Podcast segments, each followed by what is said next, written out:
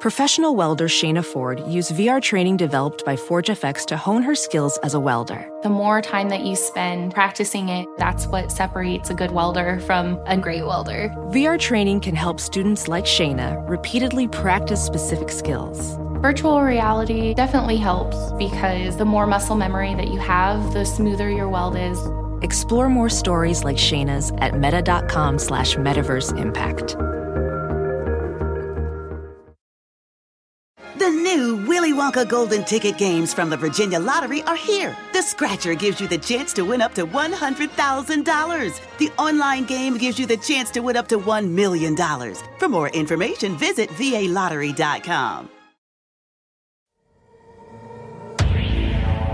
When I'm looking at these photographs, you can see that he had been attacked and stabbed many times and singed by something. Both his scalp is badly burned, his eyebrows are almost burned off, but he's got a plastic trash bag over his face.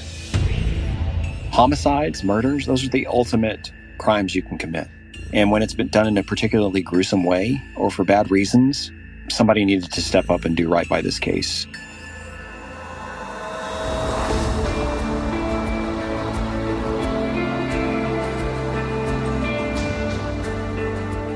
I'm Scott Weinberger, investigative journalist and former deputy sheriff. I'm Anna-Sigga Nicolazzi, former New York City homicide prosecutor and host of Investigation Discovery's True Conviction. And this is Anatomy of Murder. Today's case is all about a house in Austin, Texas. It isn't located in the downtown area, but in a rural section of Travis County. The house sits down a dirt road and is fairly secluded. This area was not near much. It was remote. We're not downtown Austin. We're not even on the suburbs. You're listening to Jeremy Sylestine, former assistant district attorney for Travis County, Texas. It's probably a couple of acres. It was behind a Montessori school off of a county road. It's not somewhere that if you were driving by, you would even see the property. The house was relatively small, just a bit over a thousand square feet. But every area in this house pointed to a killer. If those walls could talk, they would scream. It's Friday, April 7th, 2017, and the family of 74 year old Jim Short hasn't heard from him in quite some time. His family was very close. They had daily contact, whether it was in person or over the phone. So they became concerned. His niece Linda headed over to his home, which was in a remote area, to check on him just a little before noon that day. And her suspicions were raised even more after he didn't answer, to the point that she actually headed over to alert the police. When they went inside, the officers saw just a normal living room area. It wasn't a, a, big house, it was a small house out in the country. And they were looking around, just kind of scanning the bedrooms. As we mentioned, the house itself was just over a thousand square feet, a two bedroom, single bath home. And it's in that bathroom where officers conducting that welfare check made a gruesome discovery. We all know that saying, a picture is worth a thousand words, and there's no place that it's truer than a crime scene. We're going to break down this crime scene room by room, starting with the bathroom.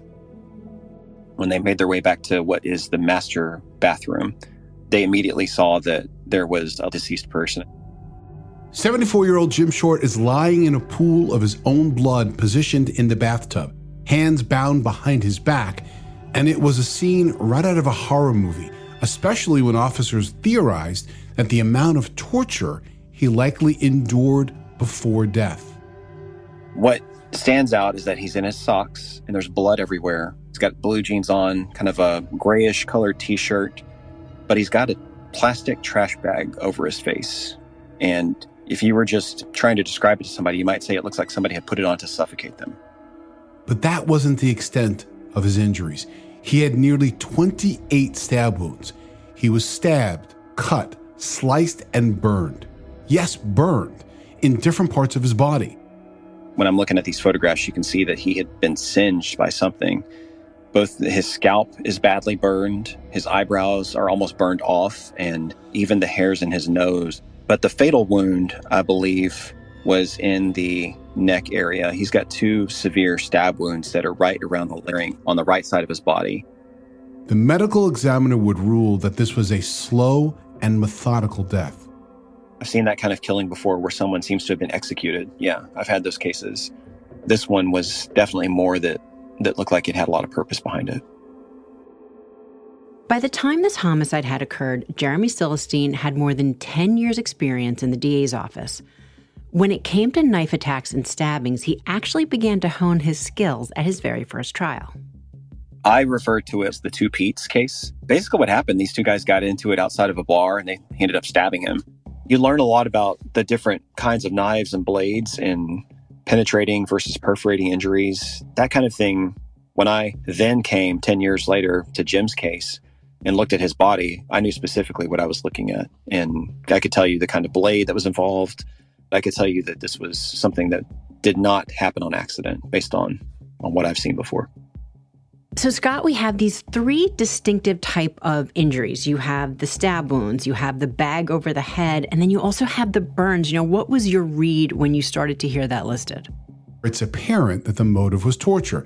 As an investigator, you have to ask what was the killer trying to get from the victim?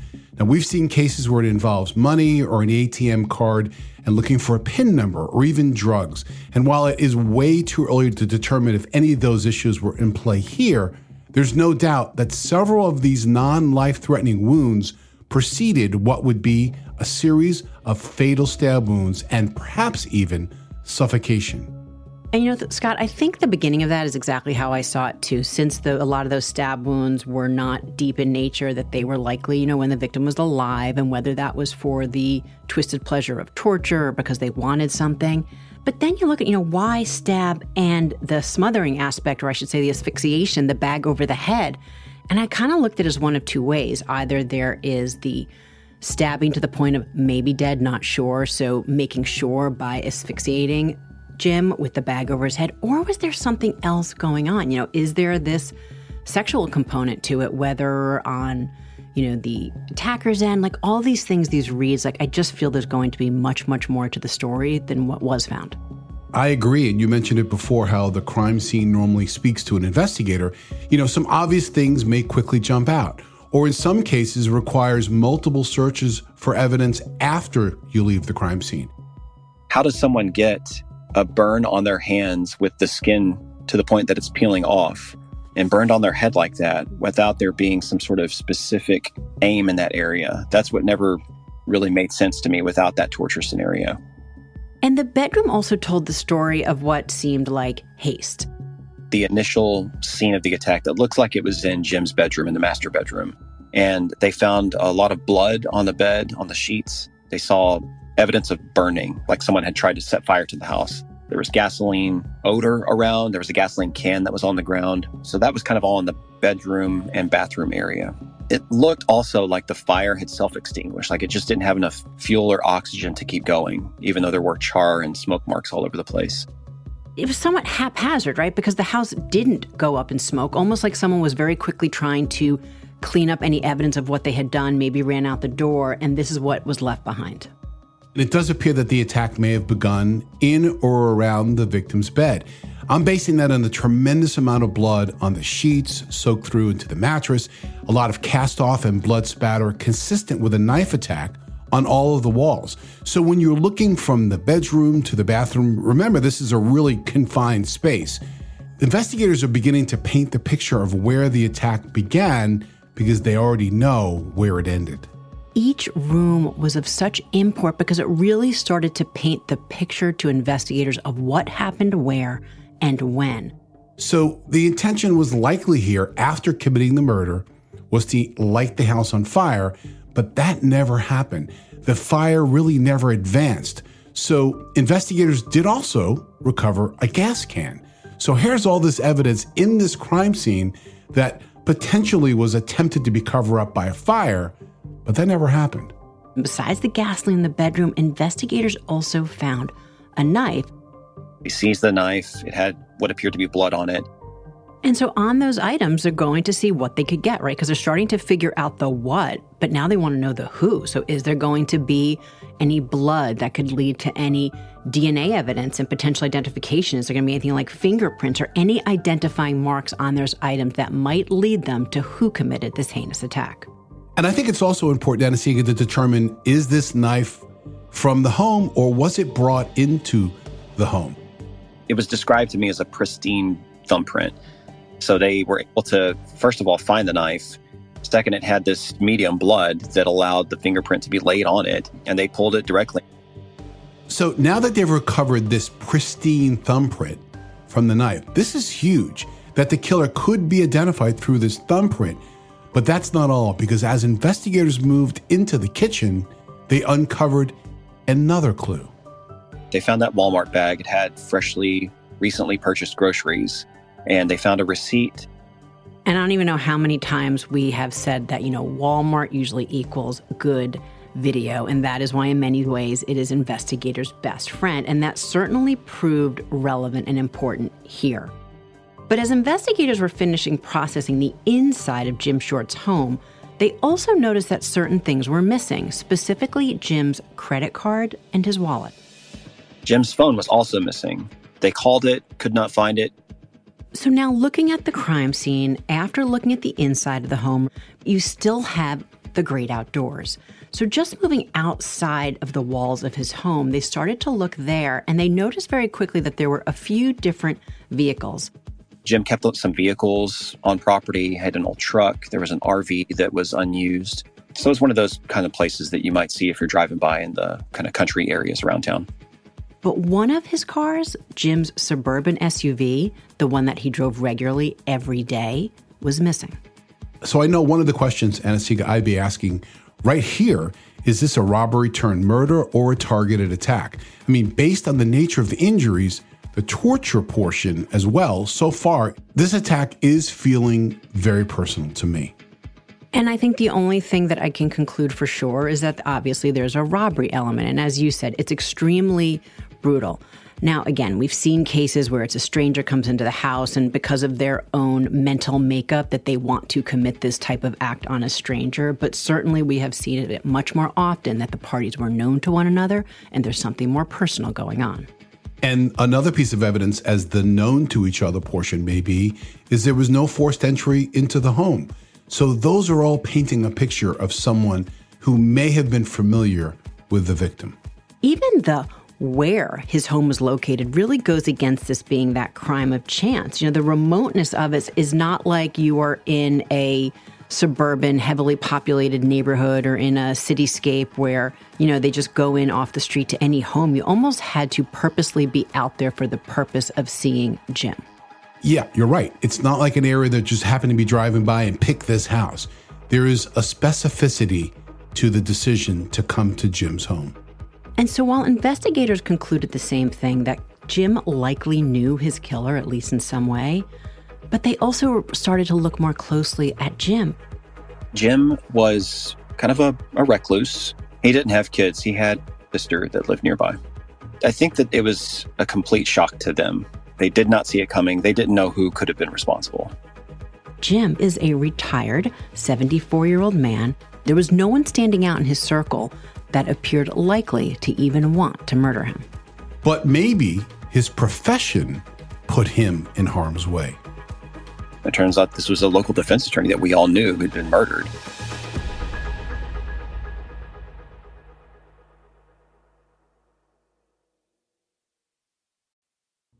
I've always said that information is powerful. So I've got a question for you.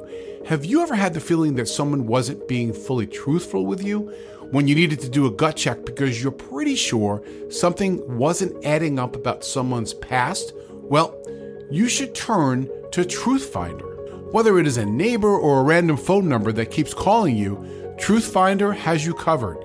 You can search for people by their phone number, address, name, email, and more. Truthfinder can be especially helpful for running confidential background checks on anyone you're planning to meet from online dating apps. If you're on a dating app, you need to be on Truthfinder as well. Truthfinder helps you identify potential threats so you can avoid them and protect yourself. I found the website at truthfinder.com easy to navigate with lots of smart tools and shortcuts.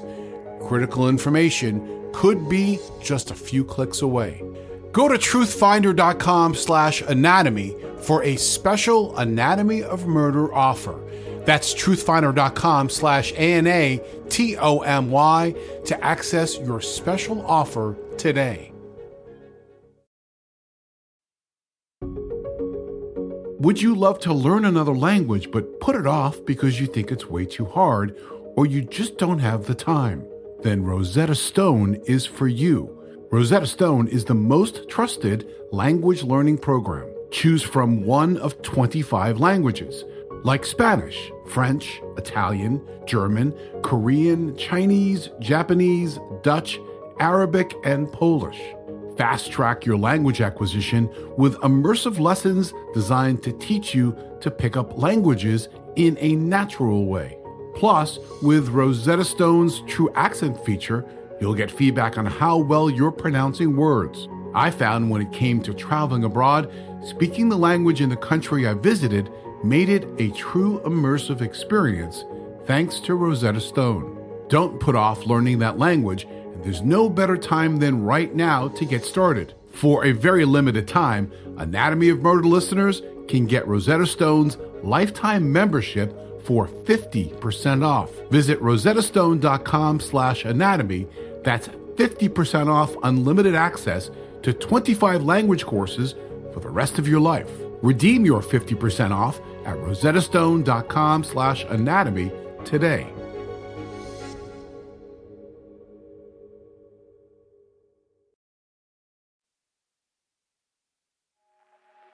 Jim Short was a criminal defense attorney who began his practice back in 1988. I immediately thought to my personal relationship with Mr. Short and how many times we'd actually dealt together over the years. I remember seeing him in and around the courthouse.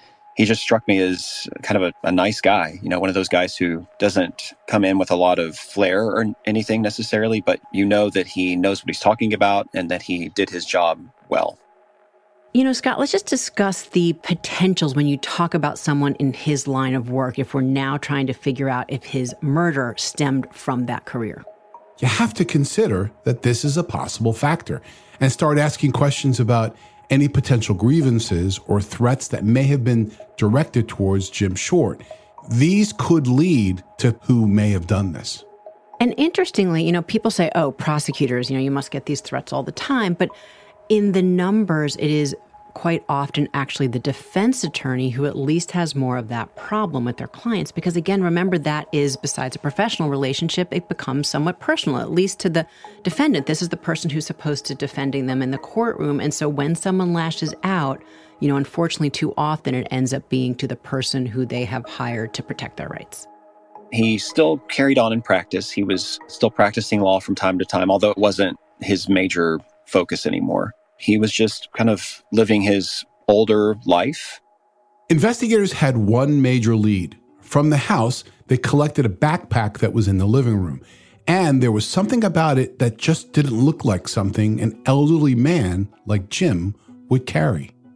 It wasn't anything remarkable, but it did have identifying information. So they found documents and I think even ID that came back to Justin Twine.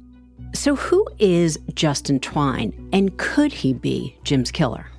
I don't know why he didn't go back for the backpack. That just seems like it's a missed opportunity. But I think his hope was that there would be nothing left to track him at all.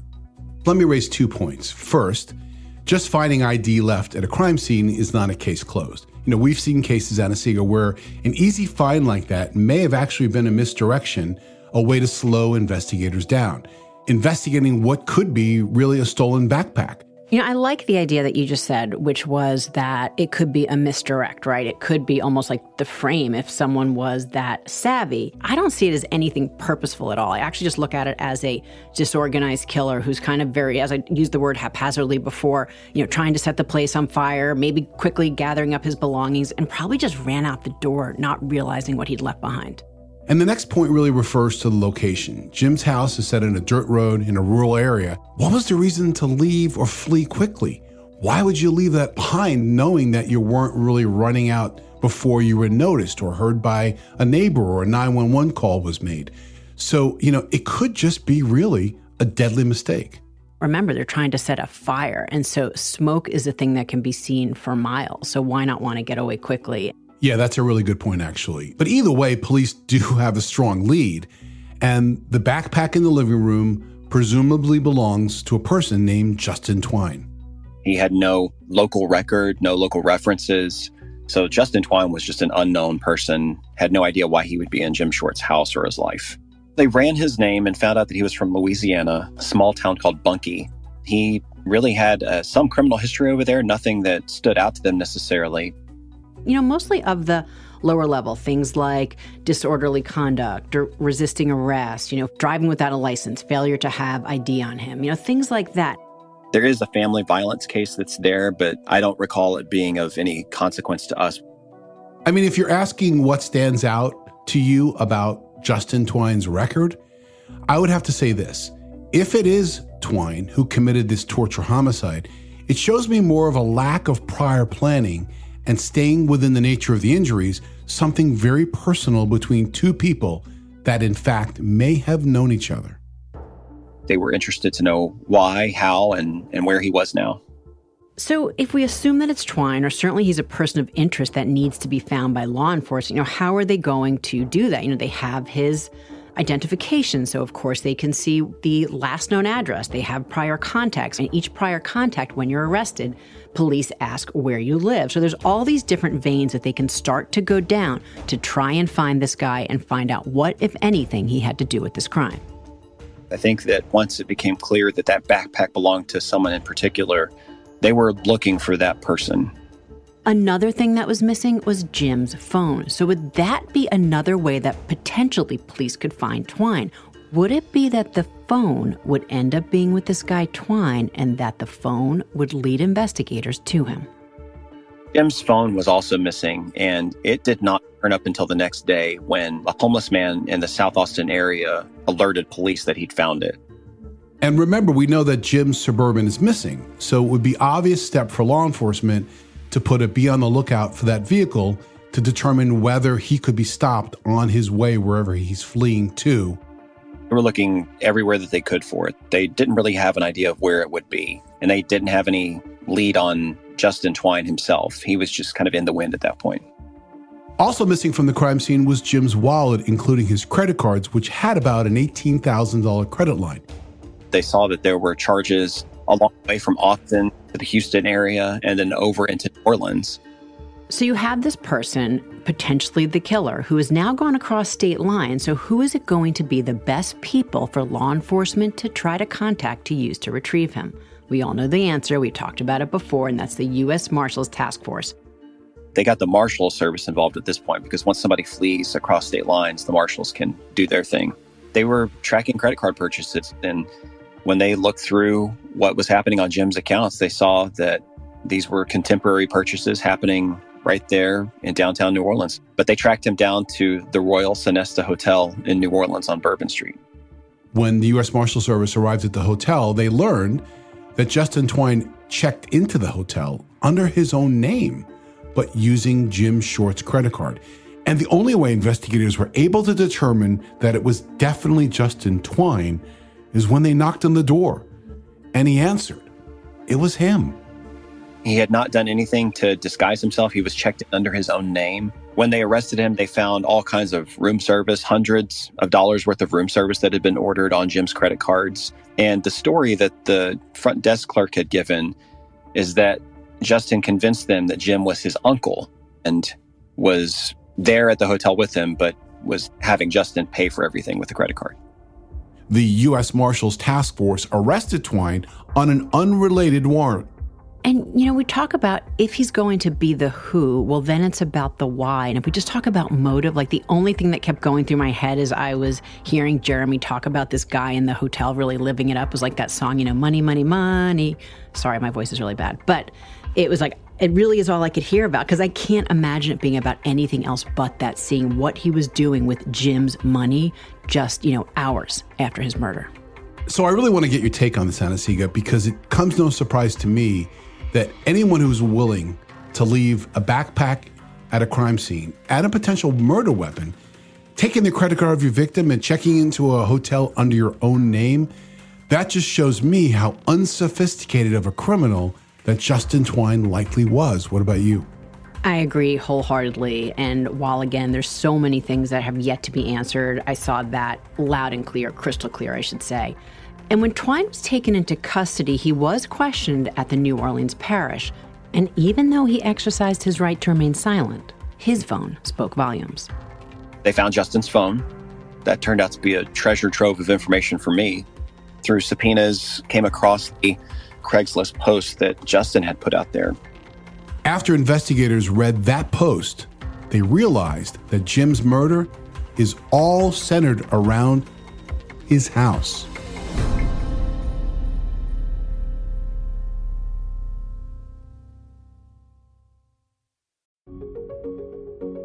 Today's episode is brought to you by Philo. Remember when cable was affordable? You probably don't because it's been so long since it was. But if you love TV and love saving money, Philo is your solution. Philo has shows, movies, and live TV for just $25 a month. You can even try it for free with their seven day free trial. No contracts, no commitments, no hassles. Just a better way to watch TV. Philo has an unlimited DVR for one year and allows for multiple profiles and multiple streams. Never miss a minute of shows like RuPaul's Drag Race, Married to Evil, Sherlock, and more. And you even get popular movies like Kill Bill and The Hunger Games. If you can't get enough TV, then there's no better way to watch. Philo has more than 70 channels like ID, BET, and MTV. Watch from your phone, laptop, tablet, or TV with Roku, Fire TV, Apple TV, Samsung, and Android TV. Try it yourself with their seven day free trial. Sign up today at philo.tv slash AOM. That's P H I L O dot TV slash AOM to get 50% off your first month.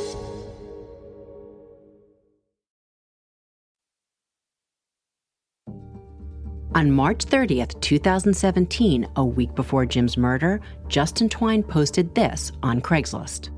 I've got it in front of me if you guys want me to, to read that.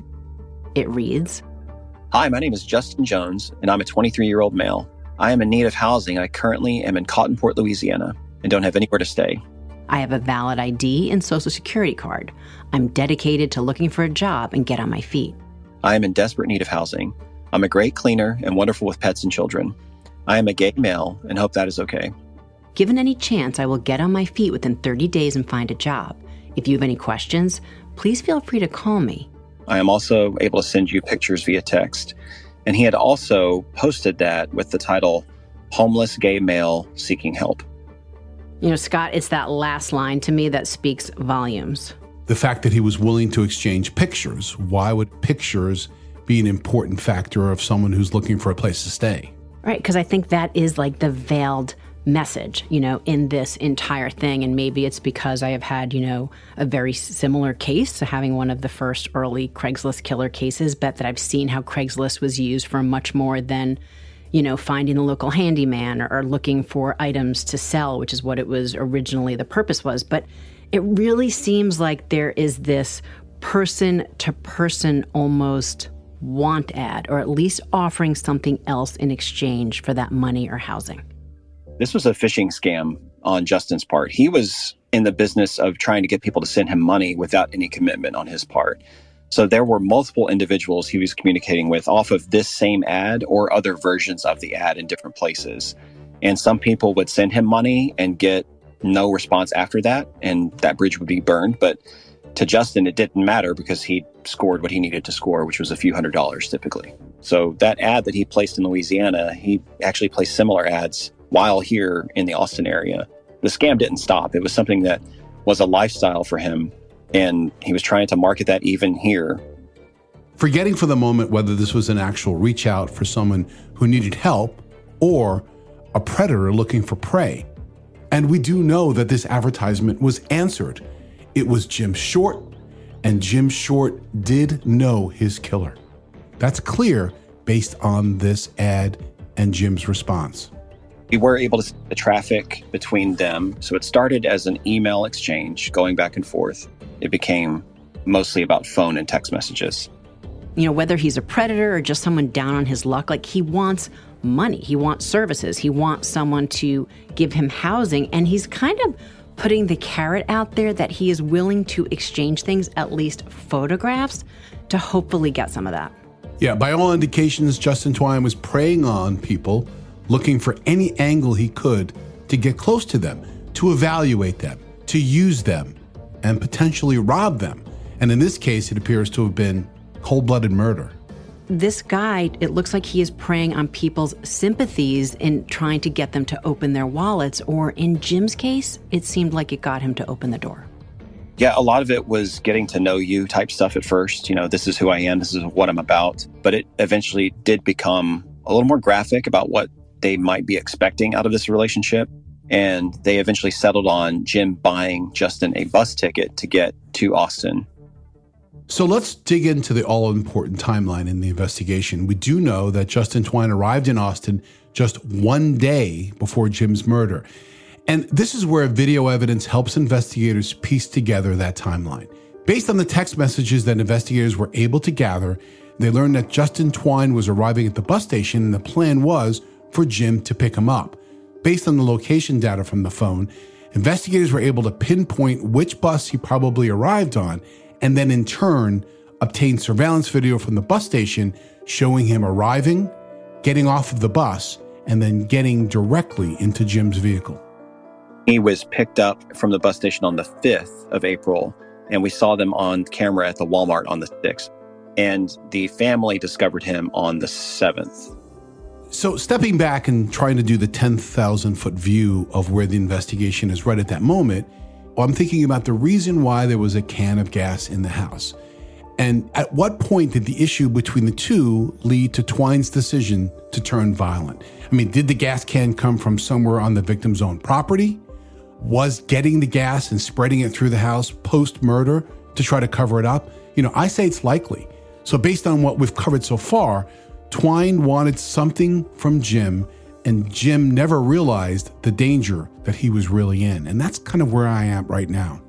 But, you know, was there something deeper going on? You know, whether there was this relationship component, a sexual component, you know, is this a grifter who's just looking to get, and when then his victim balks at giving his money or whatever, that it just goes brutally wrong? Or is there something deeper with Twine's own psyche, you know, that he went there looking to do this and it was in a remote area and so he had his best chance of getting away with it? You know, there's so many possibilities based on what we know so far. Lust, physical desire, whatever you want to call it, has a control over people. And some people act on that and some people don't.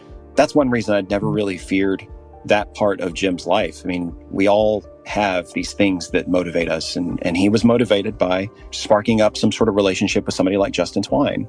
But they both agreed to that. That was, uh, they were mutually consenting adults. There was nothing untoward about it. The reason behind them getting together is nothing that we should be surprised by. There's a whole marketplace that exists for that reason. And for Justin to then come in and betray that, I think it is not at all what Jim expected. You've got a victim who was tortured, bound in the bathtub with a bag over his head, and you've got somebody with his credit card checked in at a hotel in New Orleans. I think the picture is pretty clear. And what we saw through the forensic evidence was that Justin was not at all concerned about anything with Jim. He was going to come here, get whatever money he could, and go. And another piece of the puzzle for me personally was when the U.S. Marshals arrested him in New Orleans at that hotel, as the investigator, I'd be calling over to those agents and saying, okay, you got him in custody, great. Take photographs of him. Take photographs of his hands. Take photographs of his arms. I want to know, ultimately, is there any injuries, any self defense injuries that he could be claiming down the road that may make me believe my narrative may be different? That is the star on top, which is to get photographs of the defendant. I cannot tell you, unfortunately, the number of times that that was not done. I think it's sort of an old trick of the trade, in a sense, Anna-Sigga, that you want to take those photographs at first contact with your defendant because you don't want them claiming that on the way back to your jurisdiction that they rubbed, you know, a corner of a desk or they got injured in the jail when they were being transported. You want that first opportunity to take those photographs and protect that evidence. Let him explain where the injuries came from, if there are any. But if there are none, if there's an absence of injuries, that's pretty big. So once Twine was taken into custody and was formally charged, you know, it wasn't like we're done until we get into the courtroom. Now it's time to really dig into the investigation to bring a strong case to prosecute.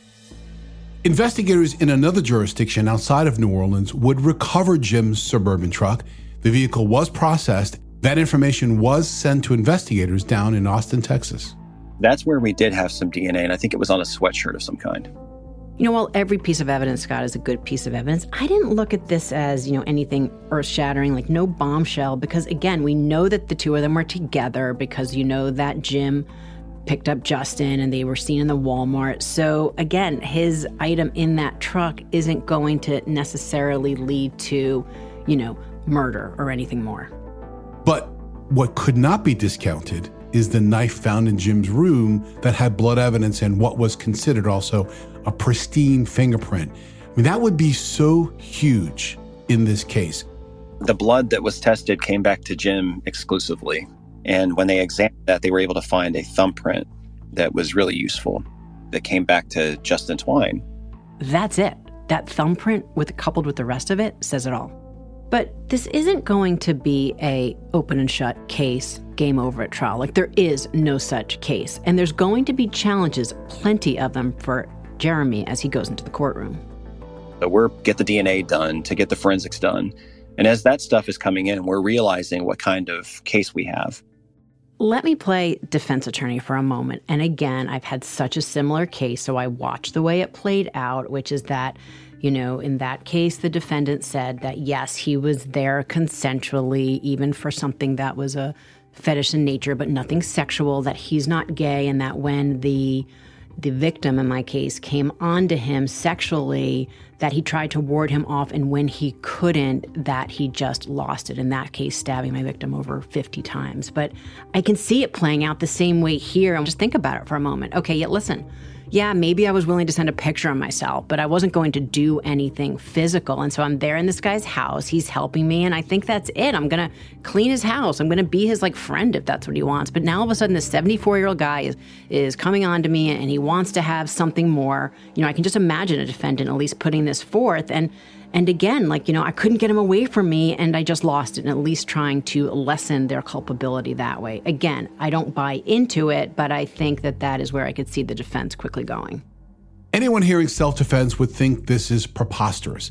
Not to sound ageist, but come on, you only have two people in that home a 74 year old man and a 26 year old man.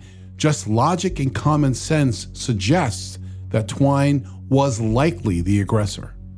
I think that they were attempting to use the great gap in years as showing that Jim had some sort of intellectual or other advantage over Justin, which just you know wasn't true. I mean, he's he's not a physically intimidating person, Justin, but I think that definitely would have had the better of Jim, who was long separated from his military service. He was not somebody who was greatly in shape. He was just kind of a tall, lanky, older guy.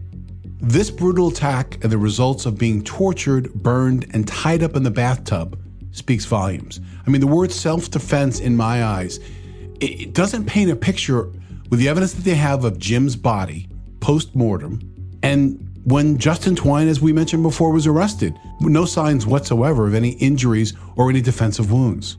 A hundred percent, because also the law of self defense, if you even are allowed to use force or deadly force to ward off attack to yourself and someone else, what the law says, it is only until the threat is over. So any one of those wounds presumably is going to make the threat of Jim, if that was even true at all, and certainly we don't believe it is, but if it was, it's over. You got to stop in my experience, you don't get those kinds of wounds on a person's body without there being very specific intent to do so. So, yeah, you know, someone can always claim self defense. I think it has to be believable and credible, but that's just not what Jim's body was telling us. It looked like a torture scene. It looked like somebody who had been bound and gagged and suffocated and placed there. Not fallen there because of a fight, but placed there and then the cover up. I mean, when do you come across crime scenes where there's been gasoline poured and fires lit? So, Anna-Sigga, you've tried murder cases where the defendant claims self defense. The evidence in your cases spoke differently as well. I mean, how do you step into those or approach those type of cases? One of those things that you need to be thinking about from the get go because you need to know how your jury feels about self defense.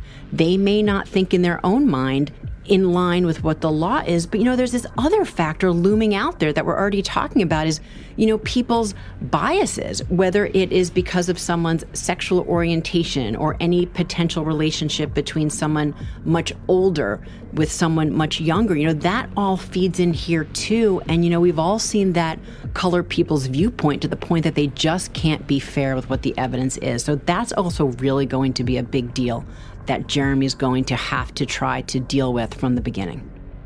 For me, the complication was that Twine got to control that narrative. So if he chose to talk about self defense and say that he was attacked, you know, it's really up to us then to rebut that presumption because once it's raised, it becomes the state's burden to disprove self defense. In Jeremy's case, he had a piece of evidence that could rule out Twine's self defense claim, and it was Snapchat.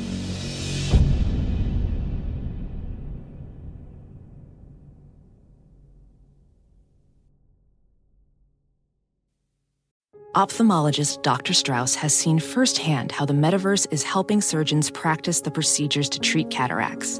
Cataracts are the primary cause of avoidable blindness. He works with a virtual reality training platform developed by Fundamental VR and Orbis International to help surgeons develop the muscle memory they need. The result? More confident, capable surgeons. And even more importantly, patients who can see. Explore more stories like Dr. Strauss's at meta.com slash metaverse impact. When booking with other vacation rental apps sounds like this. This place doesn't look like the pictures. Come on, the doors are on back. Wow, what the? Is there a door behind all those spiders? it's time to try one that sounds more like a vacation. Look at how many spiders there aren't. Where should we lie down for eight consecutive hours first? Relax. You booked a Vrbo.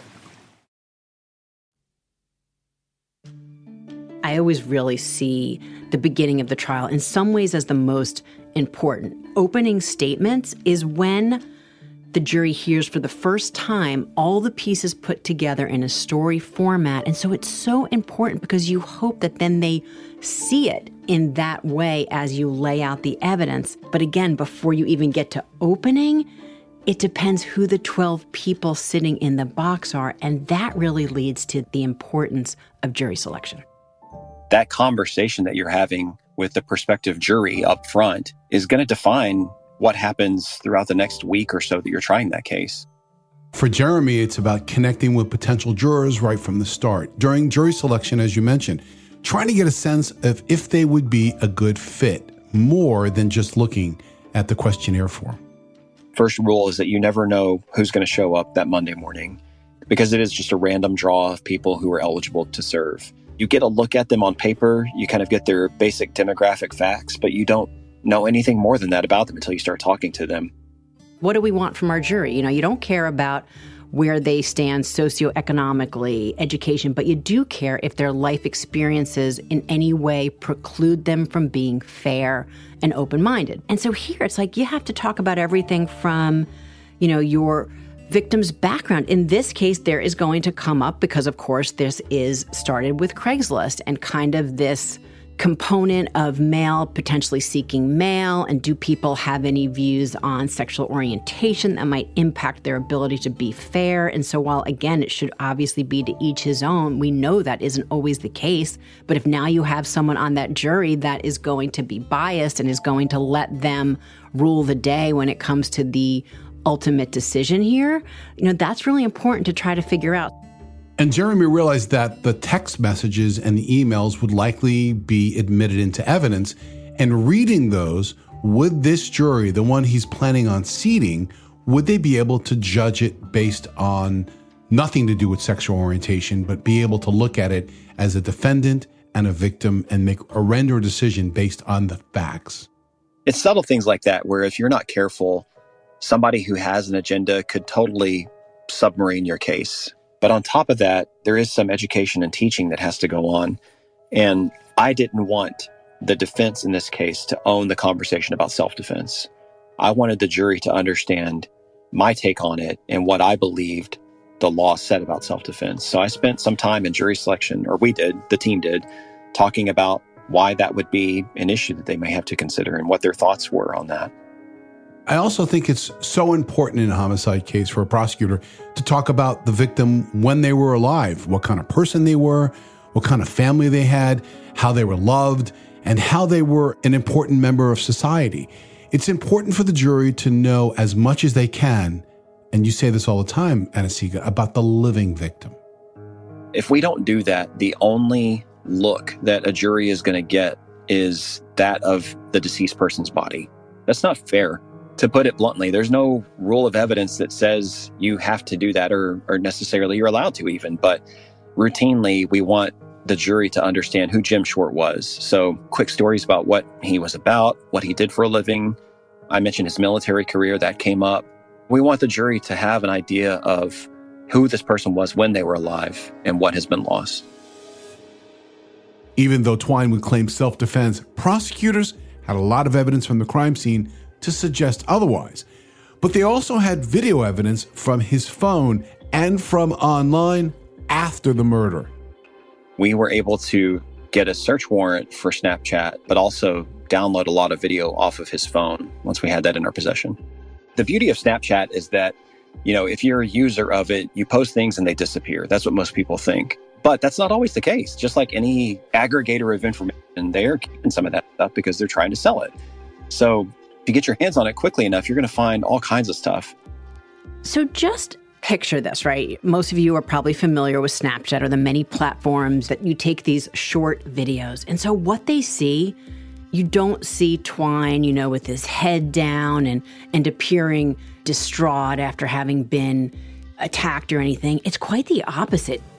No, these aren't lengthy videos where somebody's giving kind of the Scooby Doo rundown of their motive and intent. So we saw him leaving the area of Jim's house and making his way toward Houston. But along the way, Twine is filming himself in the suburban, having a good time and making kind of provocatively, I don't know, sexy videos for his followers to show that he's got money and, and means now.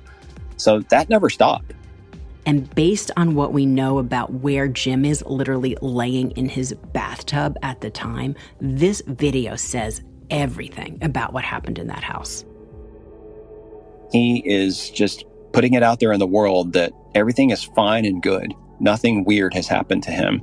He had no affect. He was just fine. Justin wasn't disturbed by anything. He wasn't posting on social media saying that he'd been attacked. He was having a good time, like any other social media post from someone of that age who's just trying to put their best life out there. When I went through this report, Anna-Sigga, I thought of three words state of mind. This was Justin Twine's state of mind shortly after he brutally murdered Jim Short. Did he just survive a vicious attack from Short? Clearly not. His state of mind was joyful, laughing, and seemingly unaffected by what he had just done. All I could think about is that's exactly how I would start my summation is I would play that video and then cut to probably a description of Jim's body and how he was left. And that's it. At trial, Jeremy displayed a presentation where on one side he showed a photo of Jim Short, a kind man who dedicated the best years of his life defending others, but now his face had been covered with bruises and burns. And then on the other side is a selfie that Justin took at the Royal Sonesta where he's fully nude, but he's got his hands cupped over his genitals. And the reason I brought that up is because you see nothing on his body that indicates he was in a scuffle of any kind. Here's Justin Twine, untouched, unscathed, unharmed. And then compare that to what you saw with what happened with Jim. This was somebody who maliciously did something that day. After a seven day trial, the jury deliberated and came back with their verdict. Guilty on murder, and they came back at 40 years on this case. We did everything we could to get to the right number. People that I talked to in the community came up to us after the trial and thanked us. You know, defense attorneys came up and thanked us for doing a good job.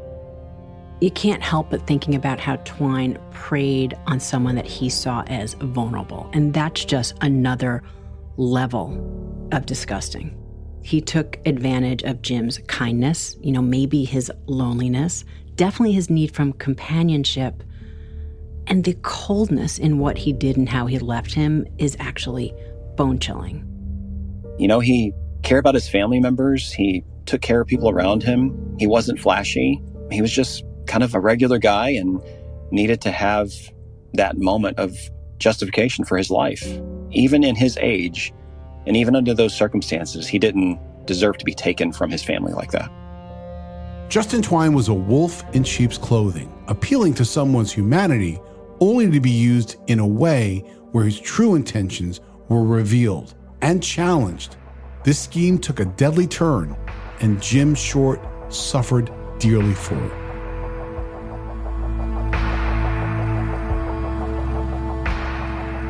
Tune in next week for another new episode of Anatomy of Murder. Anatomy of Murder is an Audio Chuck original. Produced and created by Weinberger Media and Frasetti Media. Ashley Flowers and Sumit David are executive producers. So, what do you think, Chuck? Do you approve?